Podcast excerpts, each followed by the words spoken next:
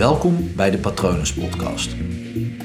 Mijn naam is Paul Vet en in deze podcast deel ik inspiratie voor een leven vol vrijheid en verbinding.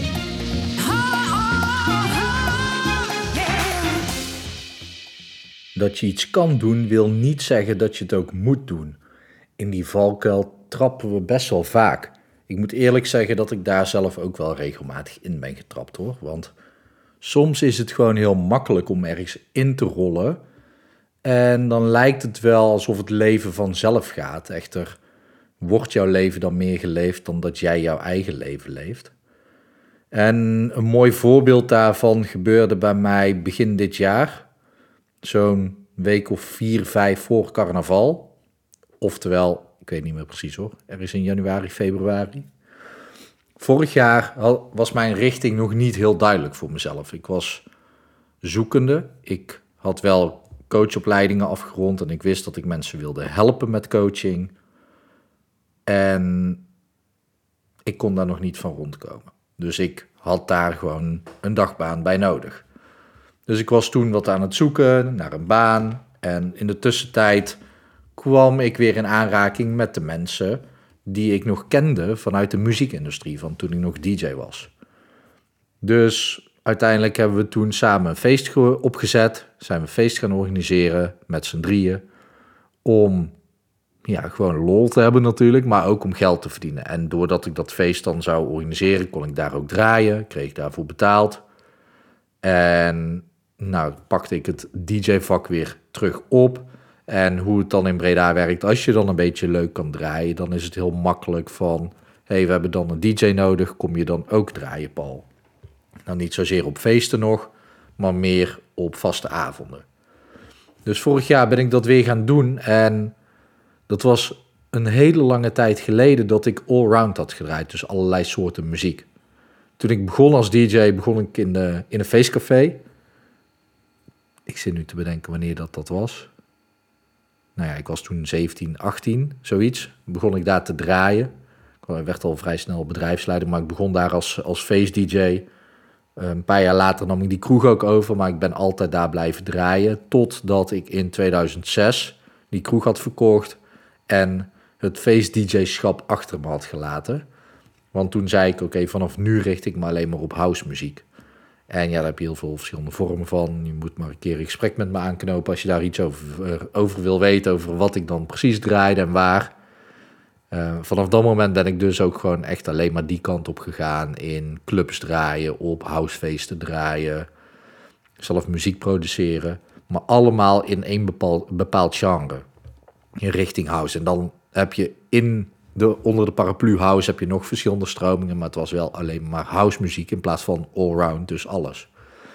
En vorig jaar was het natuurlijk 2019, dus dan was het voor mij 13 jaar geleden dat ik allerlei soorten muziek had gedraaid. En ik werd dus gevraagd om wel weer allerlei soorten muziek te draaien. En dat gat van 13 jaar, dat was gewoon te groot ja, op het moment als ik dan house muziek stond te draaien, dan ging dat prima, want dat heb ik dus nog tot 2014 gedaan. Dat is ook echt mijn ding. Daar, nou ja, een houseplaat duurt ook wat langer, dat gaat allemaal wat makkelijker. Ja, vooral omdat het gewoon mijn ding is. Maar het leverde me echt super veel stress op om gewoon die avonden maar gewoon steeds weer de juiste platen te vinden en door te draaien en te mixen en zo. Maar goed, het verdiende wel lekker en ik was ermee uit de brand geholpen. Want nou ja, naast dat ik daarnaast nog een eh, dagbaan zocht uh, en inmiddels ook al had gevonden toen, um, leverde dat wel voldoende financiële middelen op om in ieder geval een natje en een droogje te kunnen betalen. Een lange aanloop voor uh, wat ik eigenlijk mee wil geven, maar dan heb je een beetje achtergrondinformatie van waar mijn passie ligt, waar ik heel goed in ben, waar ik voorheen goed in was. Want als feest-dj lukte het ook aardig om een feestje weg te zetten, moet ik zelf eerlijk zeggen. Was ook wat makkelijker, want dan had ik ook een microfoon voor mijn neus en dan was het uh, gooi die handjes in de lucht. En dan deed iedereen dat, volgzaam als het publiek was onder het genot van een paar biertjes. Laten we het daar even op houden. Ehm, niet dat er andere dingen gebeurden, vast ook wel, maar ik bedoel, het een paar biertjes. Het zullen vast meer dan twee zijn geweest. Of een bakootje en zo. Maar nu kwam opeens het punt van, ik ben daar vorig jaar toch maar weer mee, gestopt, want ik werd er ongelukkig van. Het leverde me stress op om dat steeds weer te doen. En natuurlijk als je dat vaker doet, dan rol je daar weer makkelijker in. Maar het gooide ook helemaal structuur door de war. Ik ben tegenwoordig een ochtendmens. Daar moest ik dan weer een avond- en nachtmens voor worden. Ik belandde in de horeca en ik ben nogal gevoelig voor toch dan een drankje drinken of ongezond eten s'avonds. Nu eet ik over het algemeen, uh, nee, niet eens over het algemeen. Nu eet ik alleen maar plantaardig, dus dan valt dat wel mee qua keuze in de stad uh, s'nachts om één uur. Maar toch, je snapt het. Die omgeving is niet heel erg uitnodigend om gezond te leven. Bovendien, hè, hypnotherapie, dat is echt mijn ding. Ik heb een richting gekozen. Ik, ik help mensen hiermee. En daar ben ik ook super blij om. En toen kwam opeens in begin, ja, begin dit jaar, zo'n vier of vijf weken voor carnaval, kwam de vraag: Hey Paul, vorig jaar heb je ook tijdens carnaval wat uren gedraaid en dat ging eh, heel erg lekker. Kan je dit jaar met carnaval weer draaien? Nou, vorig jaar ben ik inderdaad even gaan invallen. Dat was uh, eerst één uur op zaterdag en uiteindelijk heb ik in totaal iets van 16 uur nog staan draaien met carnaval. Zo snel gaat dat dan als je eenmaal in die wereld rolt, waar ik het dus over had. En nu kreeg ik weer die vraag en dan moet je beseffen van, ja, het klinkt als een makkelijke keuze om daar nee tegen te zeggen. Maar als ik ja zeg tegen draaien met carnaval, kan me dat makkelijk een paar duizend euro opleveren. En dan wordt die verleiding opeens een stuk groter natuurlijk. Want het is niet dat ik rijk ben, dat ik een overvloed aan geld heb nog. Dat is wel mijn doelstelling om daar ja, die kant op te gaan. Om gewoon lekker in mijn vel te zitten qua geld. Maar ik had, laat ik het zo zeggen, ik had het prima kunnen gebruiken. Ehm, en dan niet zomaar om een PlayStation te kopen of om op vakantie te gaan. Maar toch heb ik nee gezegd. Ondanks dat ik, ik had eigenlijk die aanvraag in november al gehad om daarover te bellen. Maar toen had ik al nee gezegd en toen kwam de verleiding nog een keer langs om toch nog een keer te doen. En als ik dan ja zou zeggen, dat zou dan betekenen dat ik zes dagen tijd, in zes dagen tijd gewoon echt volle bak gas zou moeten geven. Carnaval draaien is, moet ik eerlijk zeggen, wel makkelijker dan gewoon allround draaien. Want met carnaval, nou ja, als je carnaval kent, dan snap je het. Ken je carnaval niet, dan begrijp je er waarschijnlijk geen s'nachts van. maar het is gewoon makkelijker draaien, neem dat van me aan, dan een allround avond. Um, dus het was minder moeilijk dan vorig jaar en veel geld verdienen. En toch heb ik nee gezegd. Want ik wist gewoon, oké, ik ga daar zwaar ongelukkig van worden. Ik ga sowieso heel veel stress ervaren. Want ondanks dat het makkelijker is, wil ik het dan wel goed doen. Ik ben wel zo, zo'n DJ in ieder geval, die dan ook gewoon echt wel denkt... hey, jullie staan hier binnen om te feesten. Ik sta hier ervoor om jou echt een super toffe, leuke avond te geven. Dus dan zou ik mijn beste beentje voorzetten. En dan zou ik best wel wat centen hebben binnengeharkt. Want dat is het met carnaval letterlijk. Is gewoon geld binnenharken. Daarom hoop ik voor de ondernemers dat het volgend jaar weer kan met corona. Want nou, toen ik een eigen kroeg had, betaalde ik de helft van mijn huur van een heel jaar door de carnaval. Dus letterlijk geld binnenharken was het. Want de uh, eerste keer dat ik eigen ondernemer was met carnaval, de, dagen, de dag erna op de woensdag, is het eigenlijk haringhappen. Maar toen hadden we zoveel cash. Ik zeg we, ik had een compagnon.